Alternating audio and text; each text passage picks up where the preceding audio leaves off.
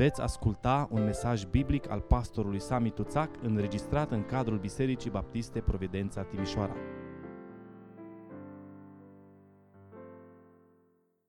Vă invit să deschidem Sfânta Scriptură în epistola Apostolului Pavel către Galateni,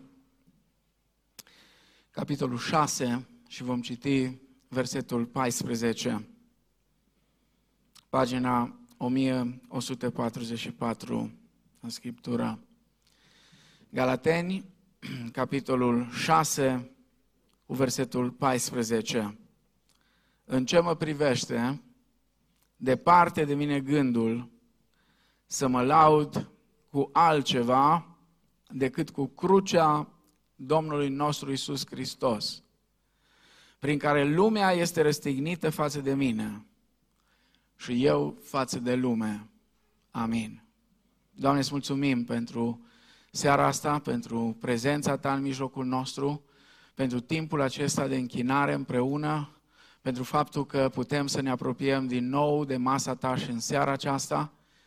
Te rugăm să ne vorbești încă o dată prin cuvântul Tău. Doamne, vrem să înțelegem cât de importantă este crucea pentru Evanghelie, cât de importantă este crucea pentru viața de creștin. Cât de important este, Doamne, să trăim în ascultare de Tine în fiecare zi. Vorbește fiecare dintre noi și fă ca robii Tăi, Doamne, să fie gata să Te asculte. Amin. Vă rog să luați loc.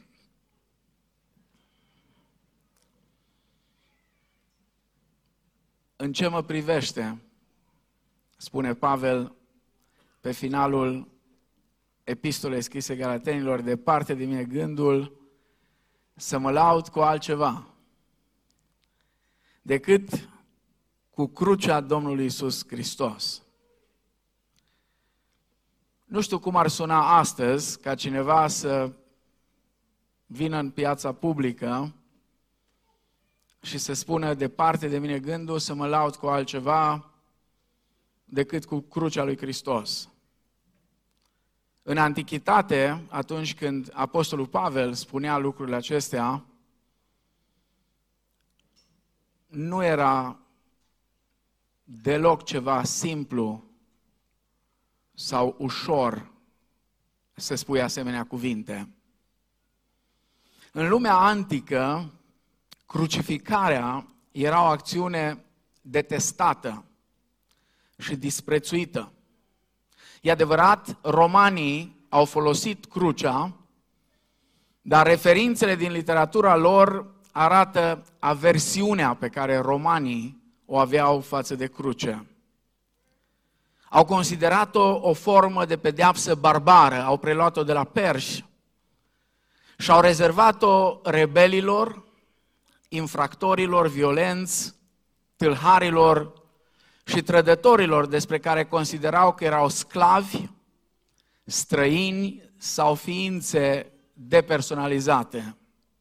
Evreii nu stăteau nici ei mai bine cu privire la cruce.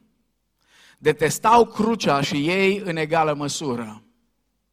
Legea evrească declara că un om atârnat de un pom, spuneau ei, de un copac, a fost blestemat de Dumnezeu și că nu ar trebui să rămână peste noapte așa atârnat pe lemn, deoarece ar pângări cetatea, ar pângări țara. Deuteronom, capitolul 21, cu versetul 23. Există dovezi istorice care arată că sclavii, prostituatele și alți oameni din clasele inferioare foloseau cuvântul cruce în înjurăturile lor cele mai vulgare. Așa se explică că filozoful Cicero a susținut că acest cuvânt ar trebui ținut la distanță nu numai de persoana unui cetățean roman, ci și de gândurile, de ochii sau de urechile sale. Cu toate acestea, cu toate că acesta era contextul, Dintre toate simbolurile pe care creștinii le-ar fi putut adopta, dintre toate imaginile pe care le-au folosit la începutul istoriei lor, crucea a devenit emblema creștinismului, ceea ce pare de-a dreptul absurd. Primele motive care s-au regăsit în reprezentările creștine din catacombe au fost păunul, despre care se presupune că ar simboliza nemurirea, porumbelul, palma victoriei atleților și peștele. Știți, cuvântul grecesc pentru pește era un acronim pentru Hristos cu semnificația Iisus Hristos, Fiul lui Dumnezeu, Mântuitorul. Mai târziu în catacombe au apărut și alte simboluri. Arca lui Noe, care simboliza salvarea omenirii vechi. Avram, sacrificând berbecul acela eh, găsit eh, cu coardele împletite în tufiș, sacrificându-l în locul lui Isaac. Daniel în groapa cu lei. Iona aruncat afară din gura peștelui. Un păstor care ducea în brațe un miel sau reprezentări ale unor minuni pe care Iisus le-a făcut. Vindecarea paraliticului, de exemplu, sau învierea lui Lazar. Toate simbolurile acestea uh, au fost percepute ca și simboluri ale mântuirii, ale victoriei, ale dragostei. Crucea, pe de altă parte, a transmis un sentiment de înfrângere, de rușine. Crucea a atras disprețul atât din partea evreilor, cât și din partea păgânilor. Apostolul Pavel explică adevărul acesta în Evrei, capitol, în Galateni, capitolul 5, cu versetul 11. Zice că despre mine, fraților, dacă mai propovădesc era împrejur, de ce mai sunt prigonit? Atunci pricina de poticnire a crucii s-a dus. A fost o provocare pentru misionarism și încă una întotdeauna dificil de explicat. Explică Pavel lucrul acesta în 1 Corinteni, capitolul 1, versetul uh, 18, fiindcă propovădurea crucii este o nebunie pentru cei ce sunt pe calea pierzării, dar pentru noi care suntem pe calea mântuirii este puterea lui Dumnezeu. Și apoi în versetul 23 spune, dar noi propovăduim pe Hristos cel răstignit, care pentru iudei este o pricină de potignire și pentru neamuri este o nebunie. Și cu toate acestea, cu toate problemele care le-a creat și încă le creează crucea, crucea a devenit emblema creștinismului. Sfânta Scriptură afirmă caracterul central al crucii în planul lui Dumnezeu. Și în timpul lucrării lui pe pământ, Domnul Isus Hristos i-a învățat pe ucenici de mai multe ori, într-un limbaj simplu și explicit, că Fiul omului trebuie să pătimească mult și să fie omorât. Evanghelia după Marcu, capitolul 8, versetul 31. De aceea, de mai multe ori, Domnul Isus a tot făcut aluzie la moartea Lui. În plus, numai Evanghelia după Ioan înregistrează vreo șapte referințe făcute de Isus numai în ultima săptămână a lucrării sale despre momentul morții. Și cu toate astea, ucenicii n-au fost dispuși să accepte această realitate. Moartea fiului omului era o, o idee eh, care îi revolta pe ucenici. Știți că Domnul Isus a prezentat pe sine cu această sintagmă de fiu al omului, identificându-se cu uh, acea figură cerească din Daniel, capitolul 7, care avea să primească stăpânirea și o împărăție care nu va fi distrusă. Spune la Daniel, capitolul 7, versetele 13 și 14, m-am uitat în timpul vedenilor mele de noapte și iată că pe norii cerului a venit unul ca un fiu al omului, înaintat spre cel îmbătrânit de zile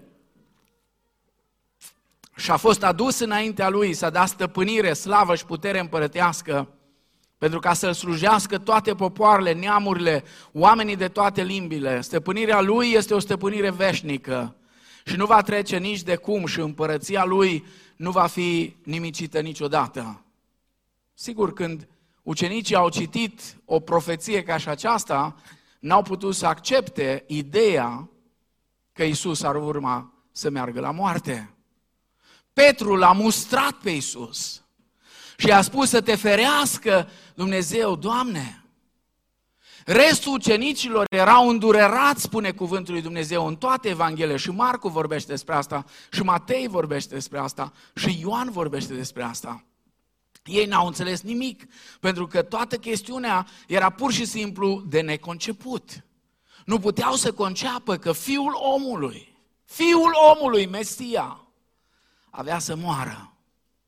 Abia după înviere, abia după ce Domnul Isus Hristos le-a explicat totul din Scriptură, au reușit în cele din urmă să înțeleagă.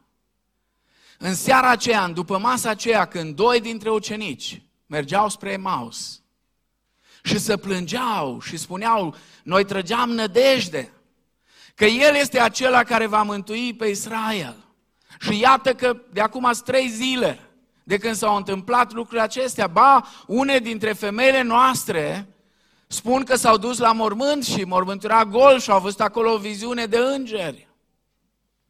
Și Domnul Isus a uitat la ei și le-a spus, o, nepricepuților și zăbavnici cu inima când este vorba să credeți tot ce au spus prorocii, tot ce spune Scriptura.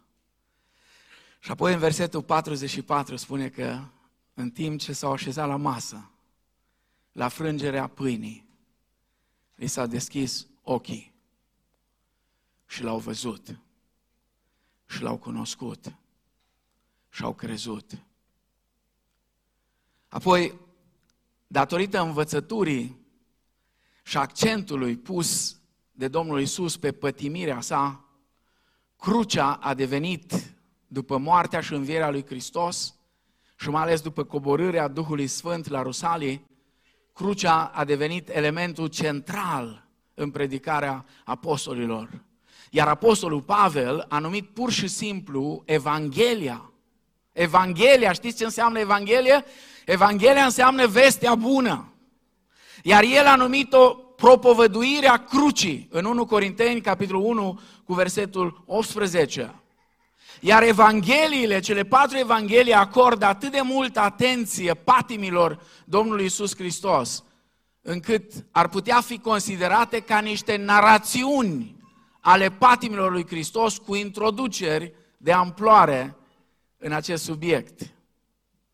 Astfel, Scriptura ateste ideea potrivit căreia crucea nu a fost pur și simplu rezultatul acțiunii unor forțe istorice capricioase sau al răutății manifestate a dușmanilor lui Isus, ci crucea a fost însăși realizarea scopului lui Dumnezeu. De fapt, Hristos pentru asta a venit. Hristos pentru asta s-a născut. Hristos pentru asta a trăit cei trei ani și jumătate de lucrare împreună cu ucenicii lui pentru cruce. Acolo la cruce, Hristos a plătit pedeapsa pentru căderea lui, Avram, lui Adam. Dar la cruce l-a învins pe diavolul, a recuperat stăpânirea pierdută asupra lumii și a anihilat odată pentru totdeauna îndoielile cu privire la caracterul lui Dumnezeu de dragoste și dreptate. În sfârșit, tragedia aceea din grădina Edenului, cu consecințele ei devastatoare și de amploare, au găsit o soluție unică și uimitoare la cruce. La crucea Domnului Isus Hristos. Crucea care este centrală pentru mesajul Evangheliei. Centralitatea crucii în Evanghelie este mesajul, meditația din această seară, înainte de a ne apropia de cina Domnului. Și aș vrea să privim crucea lui Hristos în câteva ipostaze. Mai întâi, crucea și mânia lui Dumnezeu. Biblia ne învață că Domnul Isus Hristos a murit suportând mânia lui Dumnezeu la cruce. Mânia divină, uneori, e așa de greu de înțeles conceptul acesta pentru noi. Pentru că noi atunci când ne gândim la mânia lui Dumnezeu, ne gândim la noi când suntem mânioși. De obicei când suntem mânioși, suntem nervoși. Când noi ne manifestăm mânia, când ne spunem vorbe dure sau rele unii altora, sau mă rog, dacă suntem un pic mai, mai expresivi, poate aruncăm cu ceva unul după altul. Țin minte că, în general, poate nu vă vine să credeți, dar eu am fost un copil foarte cu minte. Când am fost copil, am fost foarte cu minte, foarte ascultător. Atât de ascultător încât se mira tot satul. Mai ales se mirau cum mama mă trimitea să-mi aduc nuiaua singur. Numai că într-o zi unul m-a supărat. Era pe partea cealaltă pe care stăteam noi. Beni stătea mai la deal, eu stăteam la, în centrul satului. Și undeva pe acolo, pe la, unde era Chinteș Deneș, uh, undeva aveam și noi un singur ungur. Un băiat, nu mai știu cine a fost, care m-a supărat, era pe partea aia, eu eram pe partea cealaltă, la o distanță foarte mare. Am luat o piatră și vă mărturisesc sincer înaintea Domnului că n-am vrut să-l lovesc neapărat, am vrut să-l sperii numai. Dar eram supărat. Și la supărare mi-am dat seama că am țintă mai bună. I-am tras cu piatra direct în cap. N-a fost una dintre cele mai grozave realizări ale mele. Din păcate, nici n-a fost singura. Atât de cuminte cât am fost.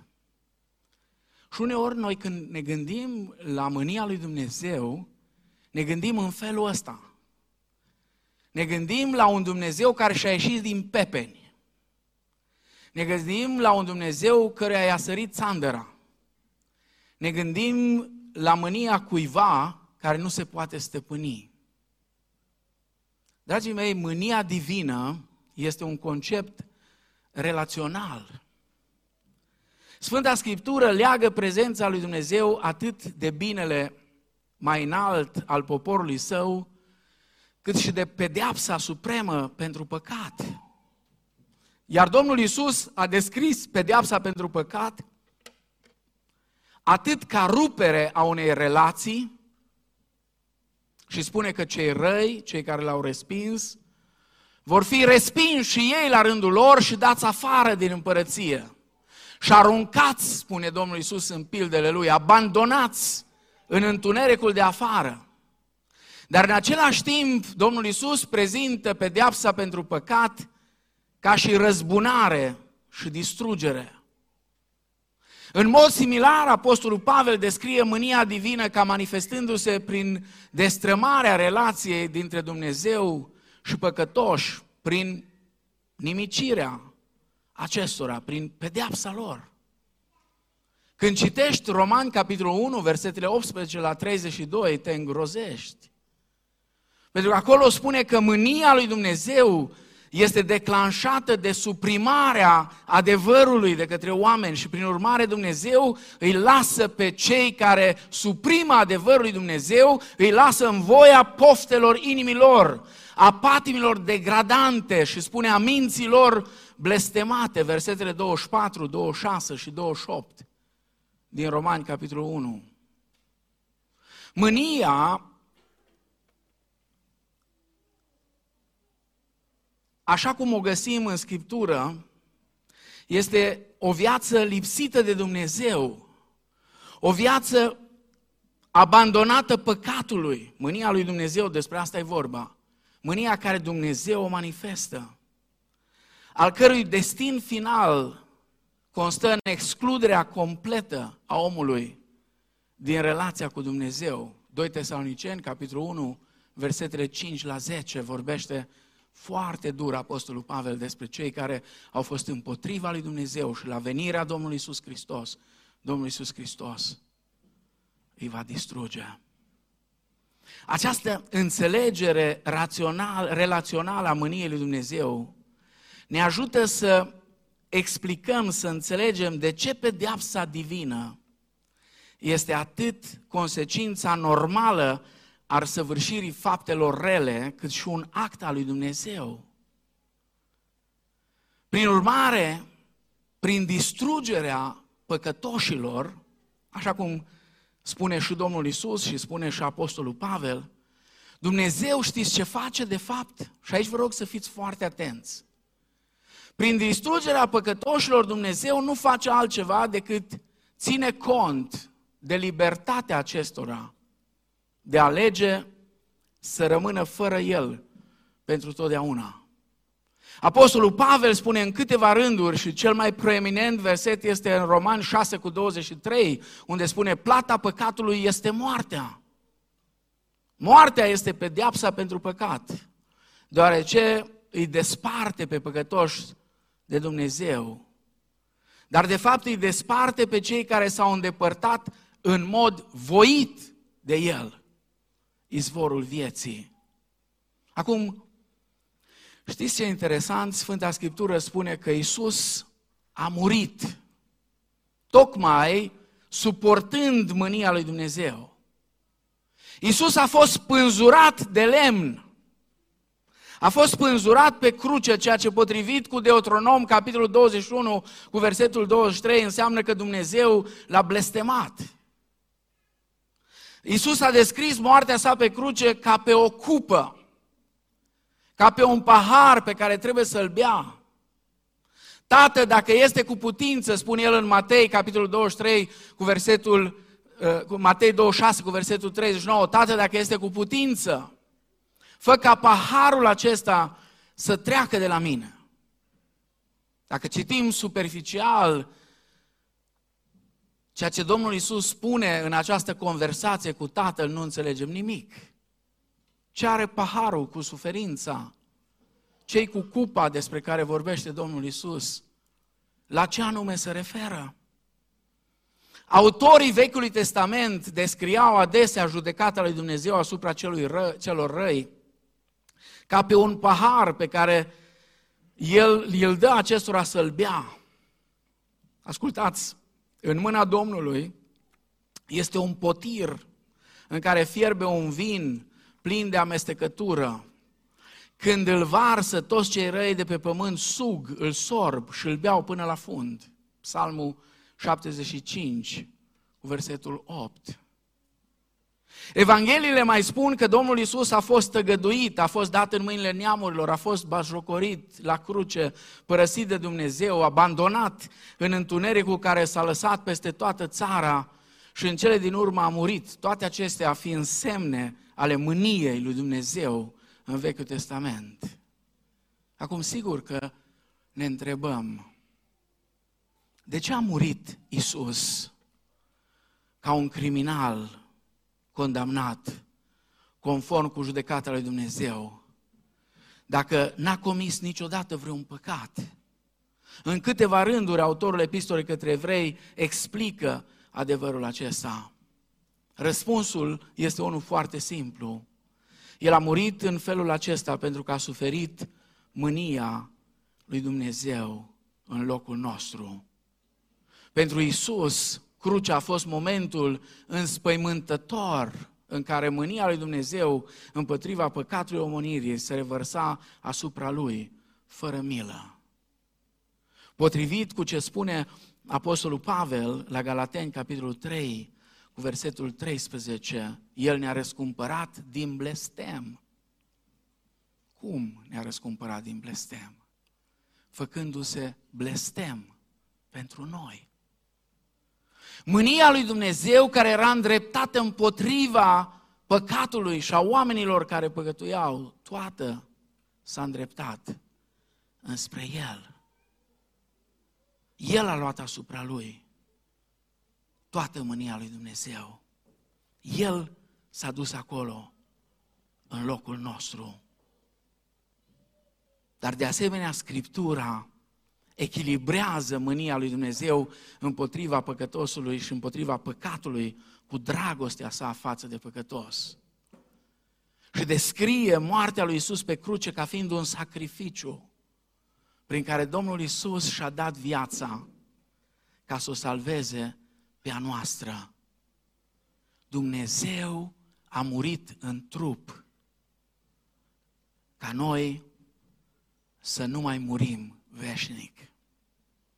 Mânia lui Dumnezeu la cruce a venit peste Hristos ca să scăpăm noi și de mânia lui Dumnezeu și de moarte.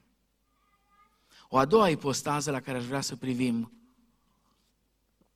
crucea și biruința lui Dumnezeu, victoria lui Dumnezeu.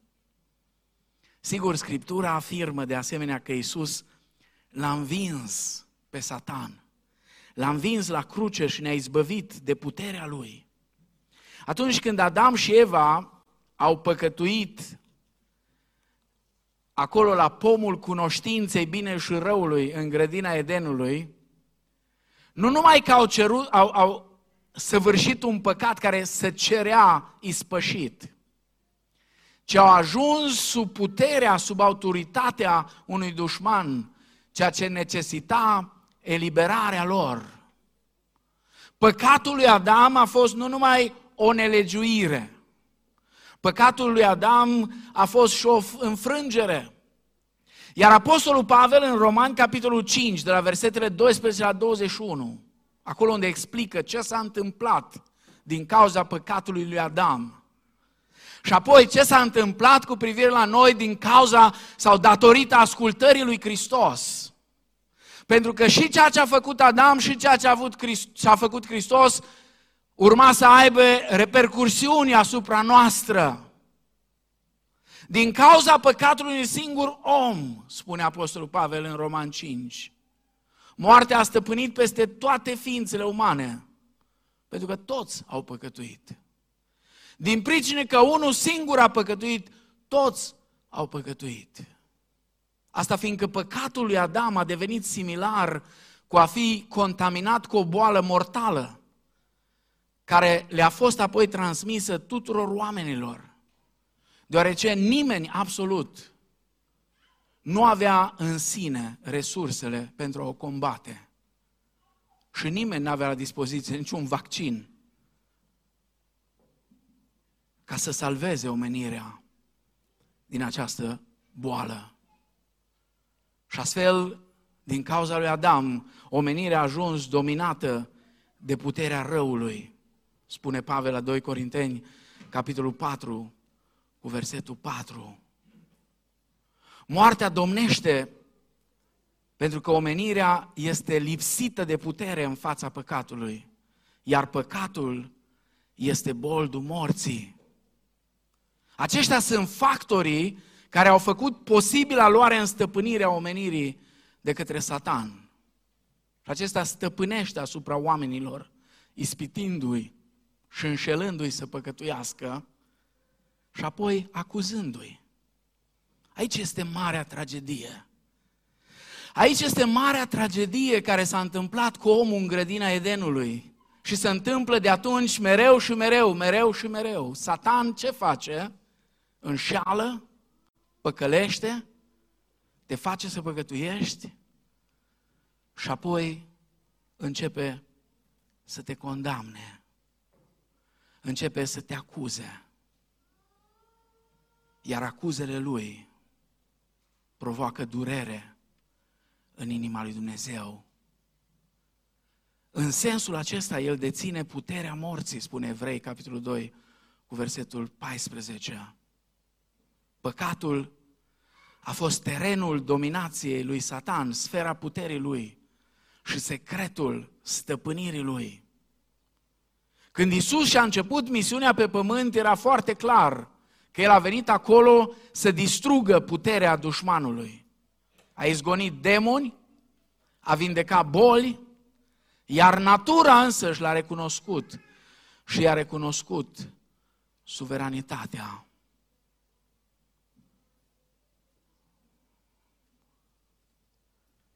Ucenicii Domnului Isus au fost și ei părtași la atacul acesta împotriva dușmanului. Și când Domnul Isus i-a primit prima dată în misiune, au venit bucuroși și au povestit că demonii i-au fost supuși. Și Domnul Isus le spune, l-am văzut pe satana căzând ca un fulger din ceruri. Victoria asupra lui Satan a fost obținută de Hristos la cruce. De trei ori Isus a spus în Evanghelie că Satan va fi învins la cruce. Și în mod paradoxal l-a învins la cruce tocmai murind pe cruce. Prin moarte Iisus l-a biruit, spune Evrei, capitolul uh, 2 cu versetul 14, pe acela care avea puterea morții, adică pe diavolul. Înfrângerea suferită de Adam și de Eva la pomul din mijlocul grădinii a fost răscumpărată de cel de-al doilea Adam sau de ultimul Adam, cum îl descrie Pavel, Escatos Adamus, la cruce. Atitudinea aceea de revoltă de la primul pom, pomul cunoștinței bine și răului din Eden, a fost răscumpărată prin ascultarea totală la al doilea pom, acolo pe cruce. Satan s-a dovedit neobosit în încercările lui de a-l face pe Isus să păcătuiască și toată luna trecută ne-am uitat mai ales la ispitirea de acolo din pustie, după 40 de zile și de post, în care Isus a stat înaintea Tatălui și la urma flămânzit. Dar mereu și mereu Isus l-a învins. L-a ispitit în repetate rânduri pe Isus să evite momentul de la cruce. Uneori, ați văzut, s-a folosit chiar de ucenicii lui. Iar când Hristos ajunge pe cruce, știți ce face? Diavolul ispitește din nou. Dacă ești Fiul lui Dumnezeu, dă-te jos de pe cruce. Dă-te jos ca să credem în tine. Iisus însă nu l-a ascultat nici de data aceasta. Atunci când el a strigat, spune Ioan, capitolul 19 cu versetul 30, s-a isprăvit. Iisus l-a dezbrăcat pe Satan de puterea lui și i-a expus înfrângerea în fața întregului univers. Foarte interesant, victoria asupra păcatului și a morții n-a fost obținută la înviere, ci la cruce. Iisus Hristos a înviat din morți tocmai pentru că a obținut victoria la cruce. Învierea a fost o demonstrație a acelei victorii. Iar noi acum suntem invitați să participăm la victoria Lui. Victoria lui Isus a fost una totală și noi suntem invitați să ne bucurăm de beneficiile ei. Noi putem să-l biruim pe diavolul, spune Apocalipsa 12 cu 11, datorită crucii. Victoria noastră însă nu adaugă nimic la victoria lui Isus. Ea servește doar ca o dovadă coroborată că Isus l-a dezbrăcat pe Satan de armele lui și l-a învins la cruce. El a ieșit biruitor, iar noi, cei care suntem copii ai lui, ne bucurăm de beneficiile acestei victorii pe care Hristos a obținut-o la cruce. Și în final, aș vrea să ne uităm la încă o ipostază legată de cruce. Atât de mult detestată cruce. Detestată atunci, detestată și astăzi. Atât de detestată astăzi crucea lui Hristos, încât până și o banală cruciuliță pe care noi protestanții nu prea ne grăbim să o purtăm neapărat, uh, purtată de unii credincioși care în cultura lor și în modul lor de închinare folosesc cruciulițele acelea mici, a început să fie deranj pentru unii. Crucile care altădată erau în multe locuri publice, în orașele din vestul Europei sau din America, au fost date jos, pentru că ofensează. Foarte interesant. Nimic altceva nu ofensează. N-am auzit să ofenseze vreo semilună. Nu am auzit să ofenseze, știu eu ce, simboluri hinduse sau budiste. Ceea ce ofensează este crucea lui Hristos. Ofensează tot mai mult. Dar vrea să ne mai uităm la această ultimă ipostază. După ce am văzut crucea și mânia lui Dumnezeu, crucea și biruința lui Dumnezeu, aș vrea să ne uităm un pic și la crucea și gloria lui Dumnezeu. Scriptura afirmă de asemenea că acolo la cruce, la crucea lui Hristos, s-a revelat gloria lui Dumnezeu și a Fiului Său. Evanghelistul Matei, la Matei, capitolul 27, cu versetul 51, ne spune că în momentul acela când s-a făcut întuneric de trei ceasuri peste toată țara, când s-a auzit glasul din cer, când Hristos a strigat și și-a dat Duhul, perdeaua din lăuntru templului, care funcționa ca un fel de barieră de protecție între oameni și gloria lui Dumnezeu, s-a rupt în două, de sus până jos, dezvăluind locul preasfânt, care simboliza suveranitatea lui Dumnezeu. Episodul acesta a fost și un, un simbol sugestiv potrivit căreia crucea ne-a oferit pentru prima dată ocazia, posibilitatea să ne uităm cu atenție la Dumnezeu și la gloria Lui. Domnul Isus a explicat clar aspectul acesta în Evanghelia după Ioan, atunci când niște greci au cerut să-L vadă pe Isus. El a spus, a sosit ceasul ca Fiul omului să fie proslăvit, să fie glorificat.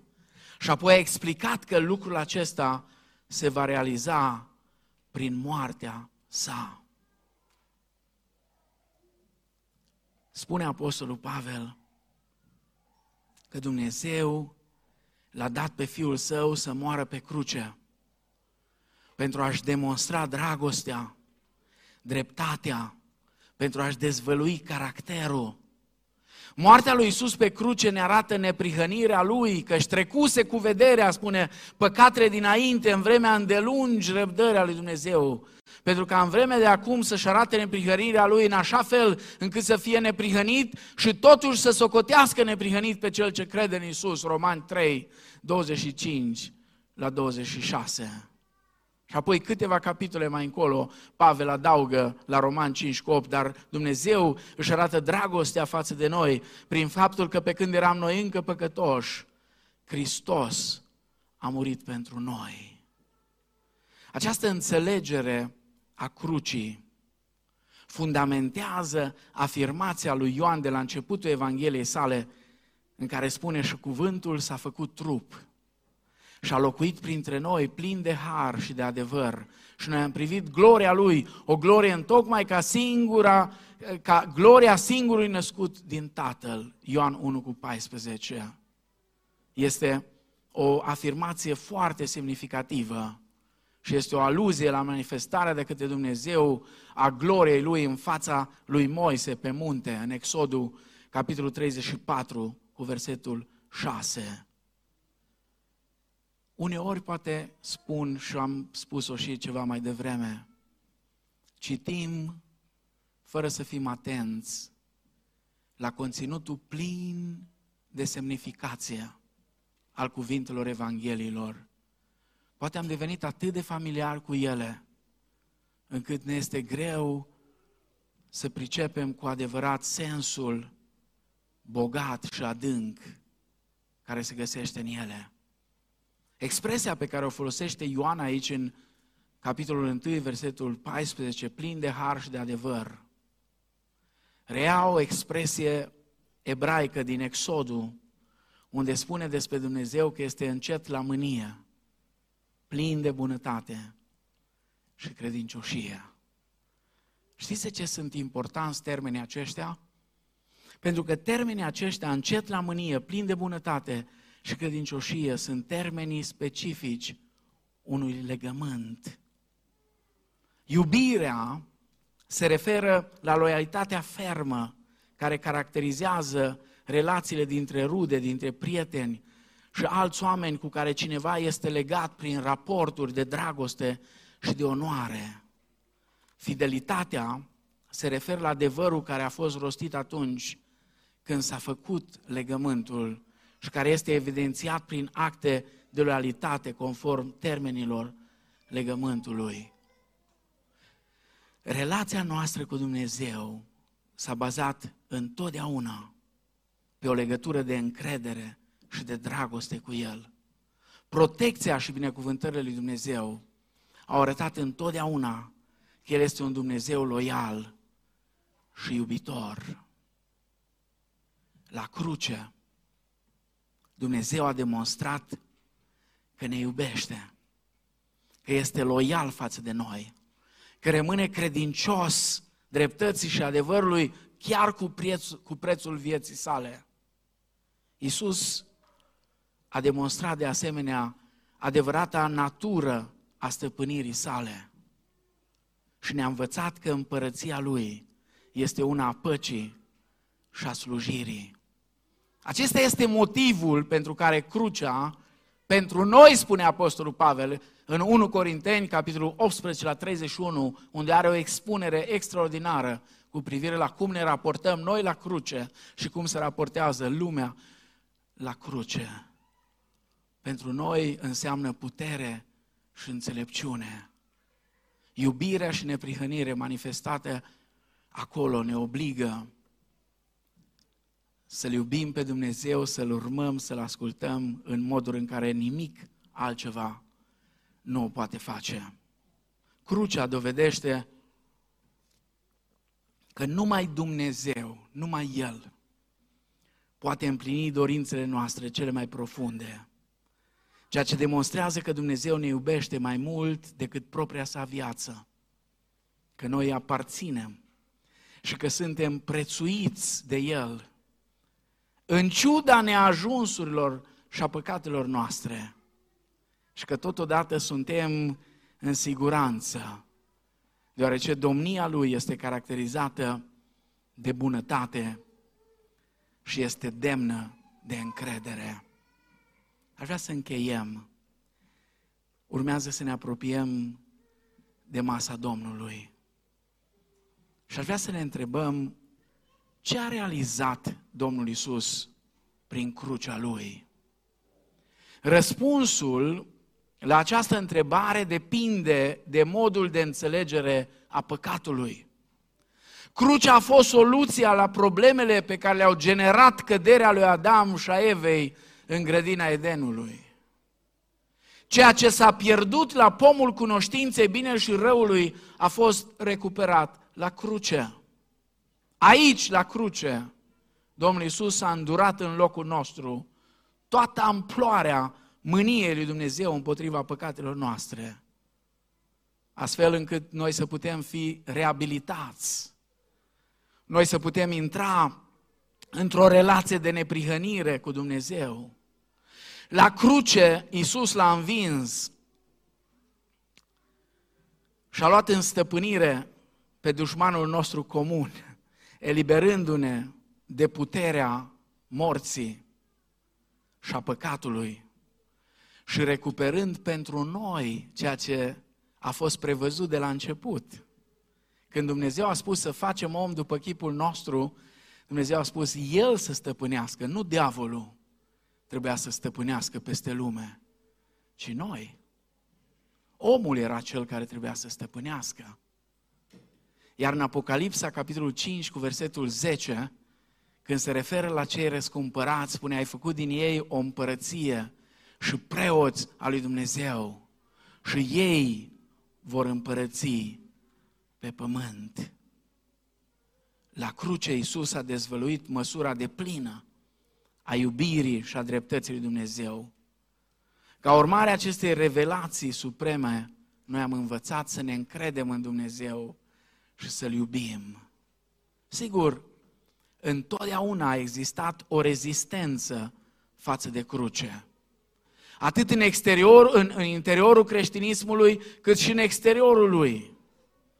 Pavel susține că adepții circumciziei care s-au opus Evangheliei și cei care se gândesc doar la lucrurile pământești au vrut să se elibereze pur și simplu de această ofensă a crucii. Mai târziu, docetismul, o erezie creștină timpurie, a susținut că Isus nu a murit de fapt pe cruce, ci doar a lăsat impresia morții. Interesant, în mod similar, islamul neagă moartea lui Isus pe cruce și spun că numai dușmanii lui credeau că s-a întâmplat asta. Bine, e hazliu ce spun ei în Coran, că de fapt nu era Isus pe cruce, doar a lăsat impresia. Pe cruce era Iuda machiat, deghizat. El era acolo pe cruce, nu era Isus. Pentru islam, crucea este inadecvată. Pentru un profet important al lui Dumnezeu. Iar Coranul respinge noțiunea necesității crucii, declarând de cel puțin cinci ori că niciun suflet nu va suporta povara altuia.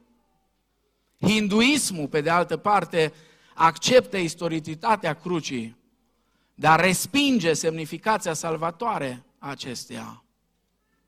Mahatma Gandhi a afirmat la un moment dat, aș putea să-L accept pe Isus ca pe un martir, ca pe un simbol al sacrificiului și ca pe un învățător de sorgintă divină, dar nu ca pe cel mai neprihănit om născut vreodată.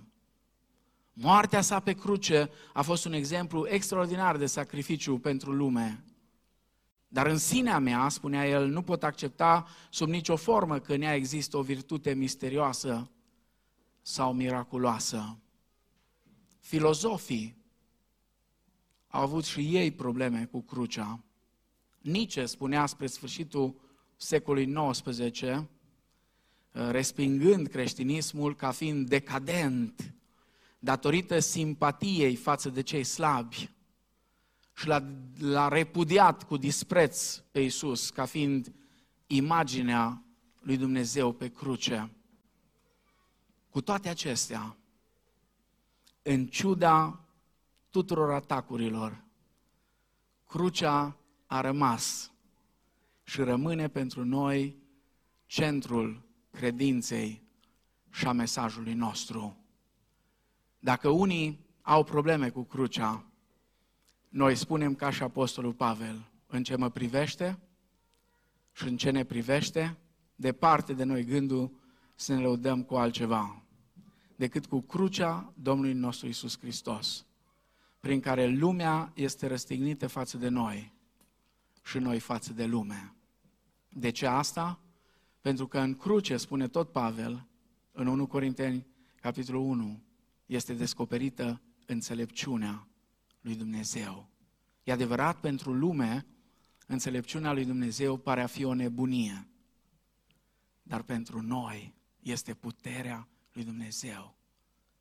Pentru noi, cei care am crezut în El, este modul fantastic prin care Dumnezeu a luat asupra Fiului Său, a pus asupra Fiului Său mânia sa, a pus asupra Fiului Său blestemul Său, a pus păcatele noastre care au atras blestemul acesta, ca noi să putem să fim eliberați, să ieșim de sub blestem, să putem intra cu Dumnezeu într-o relație de tată și fi și fiice, o relație de familie, o relație în care Dumnezeu, ca și Tată al nostru, să ne iubească așa cum îi place Lui să ne iubească, să ne îngrijească așa cum îi place Lui să ne îngrijească, să ne poarte de grijă așa cum îi place Lui să ne poarte de grijă. Toate acestea datorită crucii lui Hristos.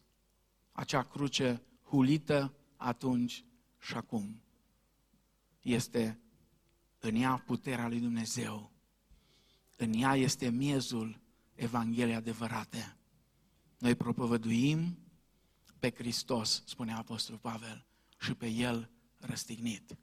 În crucea Lui am găsit iertare, în crucea Lui am găsit salvare, în crucea Lui am găsit viață nouă și prin crucea Lui am câștigat biruința lui Hristos. Am devenit părtași la biruința lui Hristos și ni s-a deschis calea să-L vedem pe Dumnezeu în toată gloria Lui. Dumnezeu să fie lăudat pentru toate acestea. Amin.